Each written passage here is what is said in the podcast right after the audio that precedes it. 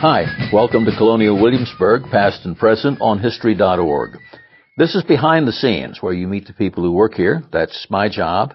I'm Lloyd Dobyns and mostly I ask questions. Interpreting the 18th century means recreating not just buildings and streets, but the people who walked them as well. At Colonial Williamsburg, actors and researchers collaborate in a process that's documented in this Thursday's electronic field trip, Making History Live. Kat Getward, an evening colonial performer, is with us today to talk about her part in the program. What part does music play in this EFT? In this particular electronic field trip, it it plays a very important part because th- there needs to be an understanding of how and why the music was uh, sung. Why did they sing um, call work songs in the fields as opposed to hymns in the fields. It's very important to distinguish why these songs are being used. Um, in this electronic field trip, um, the call work songs is very important because the call work songs is very similar to our modern day music, mm-hmm. where you have a caller, which is in modern times it's called a lead singer, and then you have the responses, which in modern times is called either the chorus or background singers, and it just helps you understand how music of old has transformed into the music of today. I have often wondered, looking at EFTs, how hard is it to train these people to to give a, a, a believable performance? It's not very hard if they actually enjoy what it is they're doing. And most of them, they come with an excitement and they're so enthusiastic about portraying uh, people of the past, wearing the costumes, singing the songs, doing the dances. So it's not very hard to train them at all. When you know you're doing a fictional character, you can just make it up. But you're not doing a fictional character for electronic field trips. You are doing somebody at least theoretically, who actually lived and worked in these times and went to the store and went home. Right, but when you're when you're talking about this particular program uh, that I'm in, I'll, I'll use the African American Music Program for example. We are not really portraying a specific person at Great Hopes Plantation. We are, we've taken a collection of enslaved people that we know about. We've read about them. We've read what the masters have written about them as well as what masters have written about their music. We've read uh, slave narratives. And so we've put all that together to recreate as best we can an enslaved community of people. Now, what is very accurate is the names that we give each other as we're performing in front of the public. We've used uh, inventories of masters and they've listed these inventories so you get the names like Suki and Aggie or Great Aggie or Boswan or Calabar. So that part is very authentic. Mm-hmm. At what point, if there is one, does your name help you at all in portraying the character? Mm, and this, when we're doing music programs, um, you can we actually stick to the names of an inventory from 1773 of Nathaniel Burwell out at Carter's Grove uh, Plantation. But when we're doing programs that's in the historic area, we actually use the um, the inventory from Peyton Randolph um, who we know he had 27 slaves uh, during the mid 1770s in uh, Williamsburg. So it's very important that we try to bring the people uh, to life in that aspect, especially if we're in the historic area, because now we're not talking about a collection of information that we're using to recreate a community. We're talking about real people now mm-hmm. that we're recreating. And we have accounts of Eve Randolph. So that's very important that since uh, Eve was talked about in the Virginia Gazette after Mrs. Randolph died, it's very important to bring her to life. So it, the more information information we have on a specific person, the better. But it depends on what programming we're doing and what is the purpose of that program. If we do a program specifically geared toward the Randolph slaves, we're going to do everything within our power to use the names of the people we know were on that property. The uh, one of the few things I know about music from that day is that the banjo is in fact an African instrument and was brought over, and that's when the banjo was introduced to American music. And in Africa, the instrument was actually called the banjar. But you know, as the two cultures began to blend with one another and learn their language, the banjar became the banjo. And if you think about the 18th century, you had lesser sorts in society who were considered poor whites.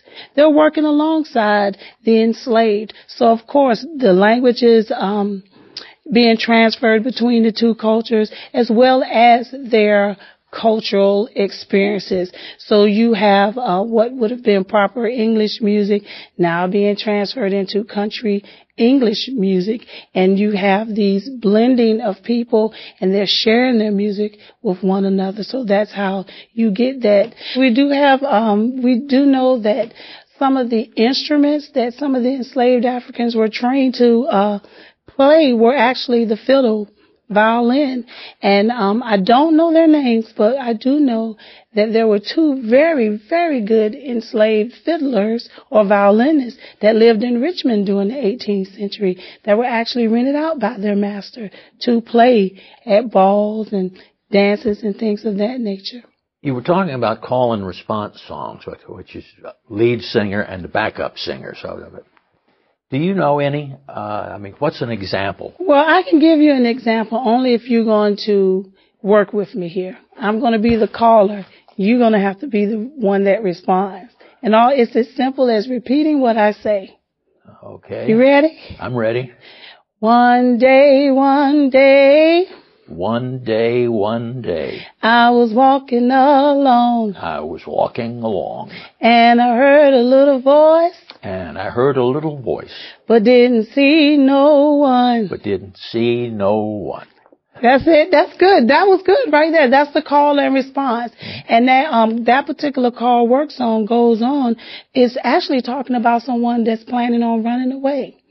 Oh, okay. And he, he said, I was walking along, I didn't see no one. And as the uh, call and work song progresses, you find out that John had a pair of shoes in which he put a heel on the front of the shoe and a heel on the back of the shoe. So when he decided he was going to walk away, no one could tell really which way he was going. So the uh, the call and response song is not some made up song by some composer 50 miles away. It's about what happens to you. It's about their everyday life. Even, even today, when a songwriter writes a song, they're singing from their experiences. That's what motivates them to write. Mm-hmm. And that's true to the 18th century. They sang songs about the heat. They sang songs about love, songs about a marriage. They even sing remnants of war songs that were brought over maybe three and four generations before them by the 1700s, of course. And they can't remember maybe the entire songs, but they remember bits and pieces. So they're singing about something maybe they heard their mamas and the papas sing about.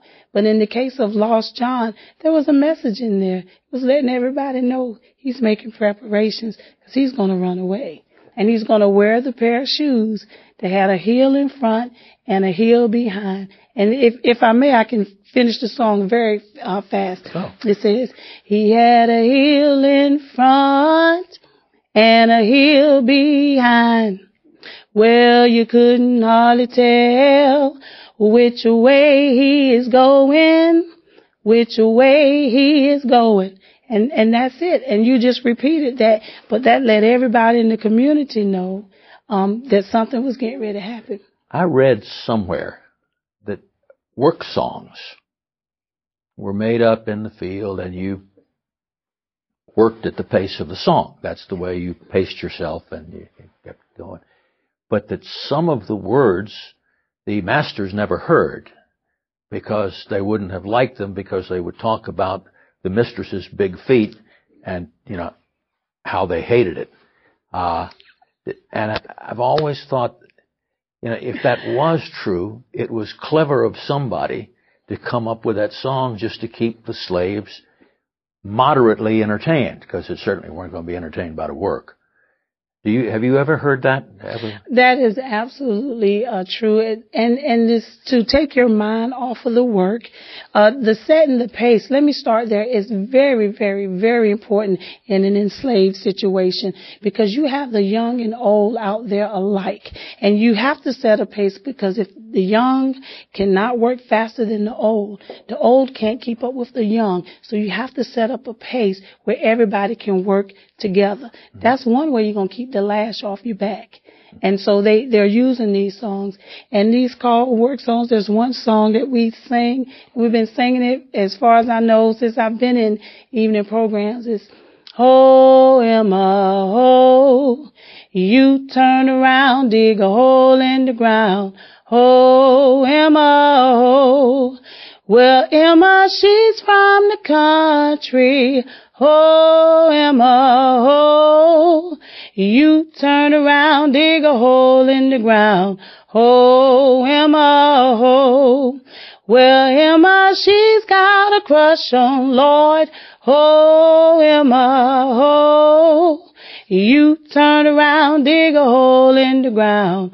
Oh, Emma, oh, and see how I just interjected your mm-hmm. name. And that's, and as different people, it was very important that that person, whether he was the overseer or the foreman, if he was an enslaved person, it was very important for that person to be strong within that community because he's the one that's going to have to keep up that, um, Emma, she's got a crush on Lloyd. And he might even interject what he considered, uh, humor might not be the best word, but he's going to say things. He might say things, well, Emma, she's got a great big head. Oh, Emma, oh. And he might say things like that. And for all we know, he could be talking about the master's daughter. But because they've never heard that song, the master daughter, her name could have been Mary, Nancy, Elizabeth, but she's up in the house and understand human nature.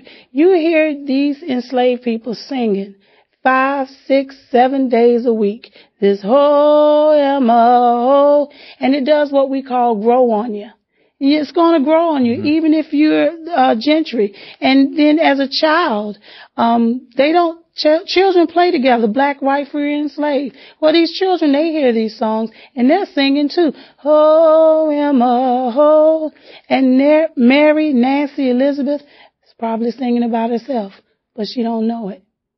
Mm-hmm. That's one way they, they use, they use, uh, singing as a tool to release hurt, anger, pain. Now everybody in the enslaved community, they know who Emma is. But the master and mistresses and the family, they don't know who Emma is. So they go on the fields, they change the names. But this is taking the mind off of the work and it's also releasing just a little bit of the hardships of being enslaved. That's Colonial Williamsburg, past and present this time. Check back often. We'll post more for you to download and hear. The electronic field trip, Making History Live, premieres December 11th, 2008 on history.org slash trips and on local public broadcasting stations. We like hearing from you. Submit your ideas and questions at history.org slash podcast.